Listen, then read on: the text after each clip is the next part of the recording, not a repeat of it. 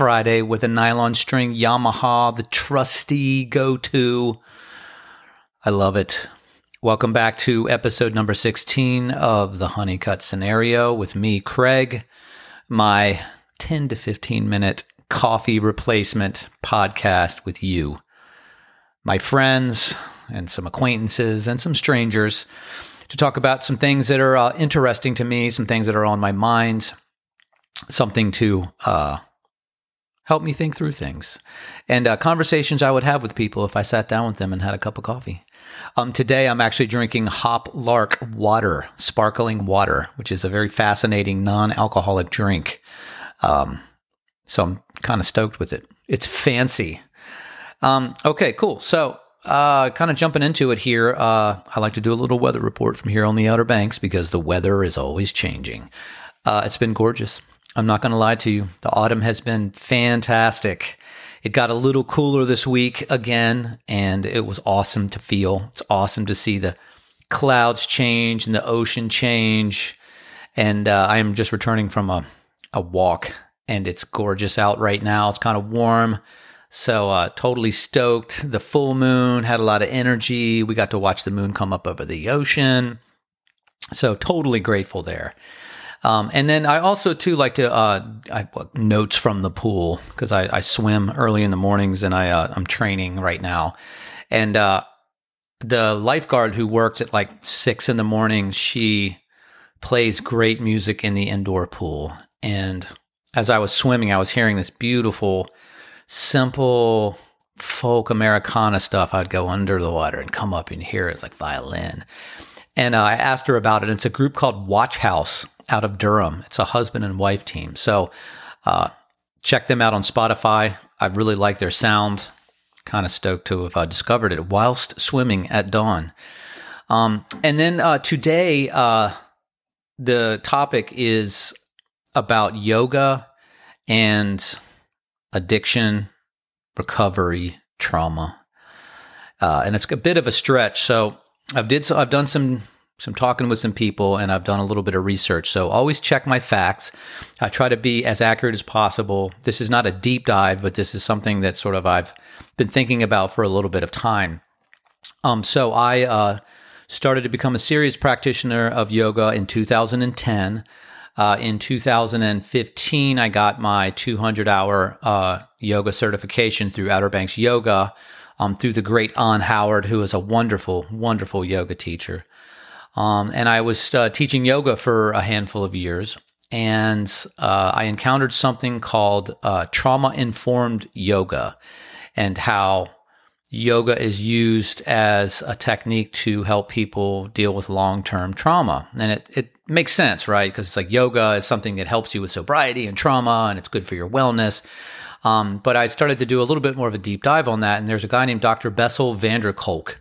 Uh, who wrote a, bo- a, book called The Body Keeps Score, who is a, a leading light in the uh, study of psychological trauma. And he's up in Boston. And there's actually a whole training around trauma informed it's trauma center, trauma informed yoga. So it's a it's a deep program on how to teach yoga for people who have sustained long term trauma.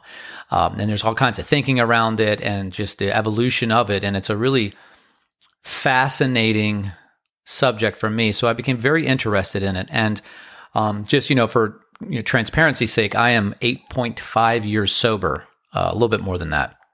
Um, so my time in the music industry, I had uh, picked up some habits that I needed to deal with. So I have um, some of that adventure under my belt. So I'm always looking for ways to make myself better, to heal any past wounds, to try to figure out how not to be an asshole in this world. Um, so trauma informed yoga was something I found very interesting because I really feel like the trauma is the devil's playground out in the world, right? And I know that trauma, people talk about it a lot and, and, you know, it's language is kind of hard and, you know, people speaking their truth versus the truth. We talked a little bit about that, but it's something that's very interesting to me. And so I was interested in the bigger training program, but having a young daughter and just being very busy, I had to kind of break it down into something a little more simple. And I discovered uh, yoga for 12 step recovery. And I didn't know that that was a thing. And I, I thought like, well, that's interesting because I, you know, I didn't really like the 12 steps weren't really the thing that I totally embraced, but I'd know about the 12 steps through AA and stuff like that. Um, and uh, so I decided to learn about the 12 steps and get trained in yoga for 12 step recovery because I feel like that would be a good skill to have. And, you know, if I can be of service to people who are suffering from addiction, for sure, that's a good thing. So I went to Raleigh uh, in summer of 2017, 18, and I, I took a course with Dana Walters, who is uh, a teacher of Y12SR, and she's based out of Richmond. But we did work in Raleigh with a group of people. And one of the things that we were asked to do was to write down uh, our three most important things. And so I wrote down family, uh, my family, and second thing was health. So that's physical, mental, and spiritual. And my third thing was the ability to create and to connect. And the reason why I bring that up is that this podcast is part of that third thing. And so me kind of exploring how to do that as a musician, as somebody who works in digital marketing, who helps people solve problems, who has taught yoga and, you know, all kinds of things that I'm involved in. So that's why I brought that part up.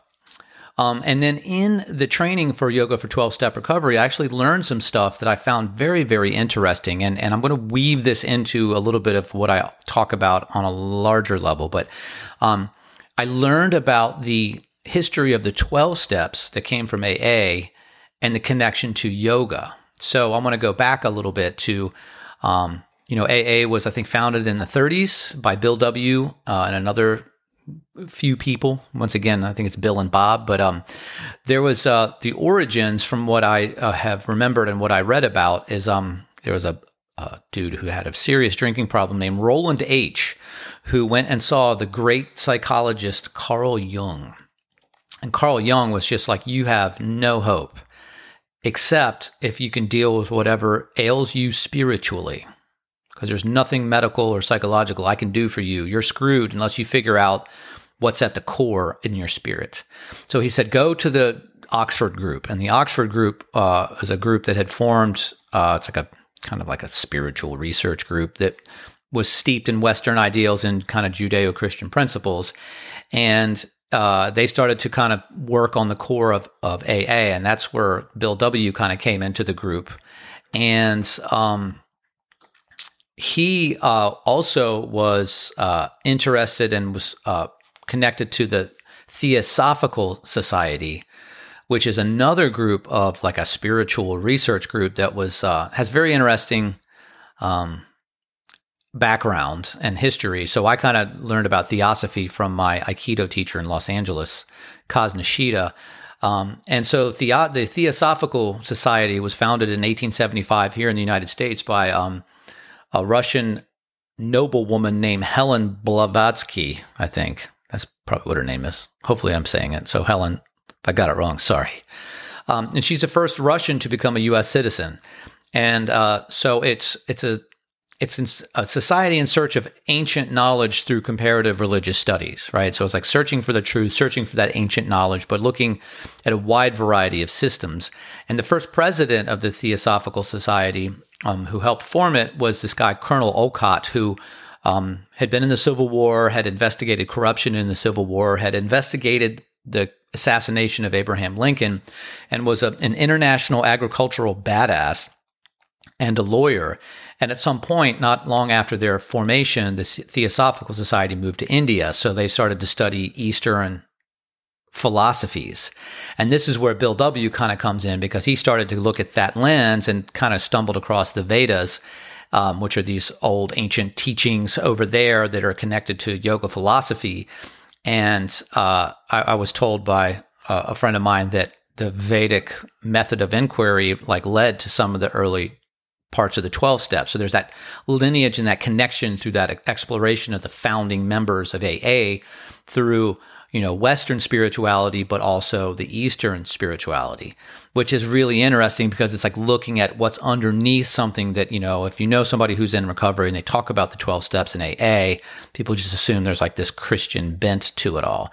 And, um, and there is some truth to that, but there's this whole other thing. And I found it fascinating that through the lens of yoga, there was actual like uh, philosophical lineage to the healing power of this really beautiful practice, the you know yoga practice, using your body, using your practice to make yourself better and to learn like what's true about yourself. So you, when you speak your truth, it's more of the truth.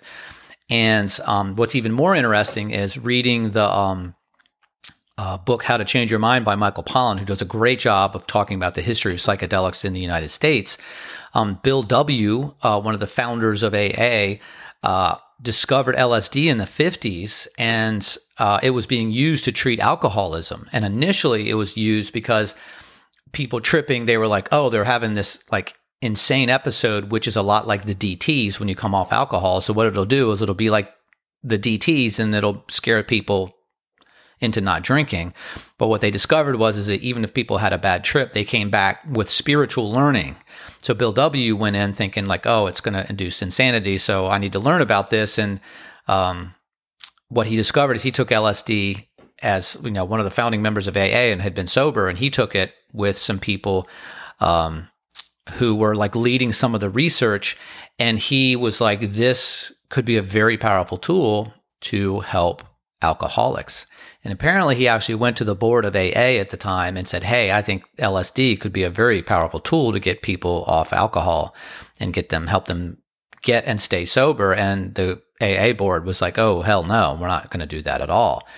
Um, so I find that interesting that there's this yoga connection to the 12 steps through Eastern philosophy, the Theosophical Society, the Oxford group, and the lineage of someone like a Bill W., who was a, a seeker, discovered uh, psychedelic therapy, which in today's society is starting to show itself to be very helpful for work, healing trauma. Like a lot of veterans are starting to do to work with it there's real research around it, and that you know that is also connected to addiction because trauma and addiction are very much uh, dance partners on the floor of suffering.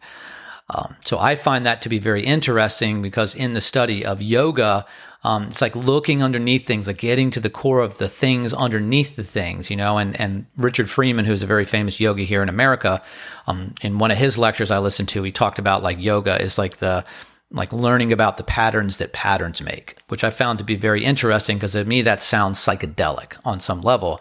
Um, and you know, part of this theme of this podcast is trying to figure out how to just sort of stay sane in this modern world and to just talk about things that are interesting as we learn so much at an accelerated rate. And I was, in terms of the patterns that patterns make, I was thinking about something that occurred uh, just working recording music that I'd had some software issues and the fix was so weird. I was like, you know, in digital marketing, which is something we all touch on, we all touch on the digital realm. The digital realm is totally psychedelic in that it is ever expansive at an accelerating rate. And I felt like this fix that I had on my computer, I was like, gosh, it's like looking for a needle in the haystack if the haystack was make, constantly making more haystacks and the needle was constantly making more needles, and you were actually looking for the right needle in the right haystack. I feel like so many people feel that way, and that sense of overwhelm in life can lead to addiction and alcoholism. And uh, there are these tools we have, like yoga, which has this lineage, which is a lot more interesting and rich and connected to things than sometimes that we let on. Um, so I just I wanted to explore that. I wanted to articulate it a little bit, and uh, that's all I have for you today. Uh, because this was kind of a lot on the research tip, I think I'm going to play a full song next week. Um, so on that note, I want you to be good to yourself and have a beautiful weekend.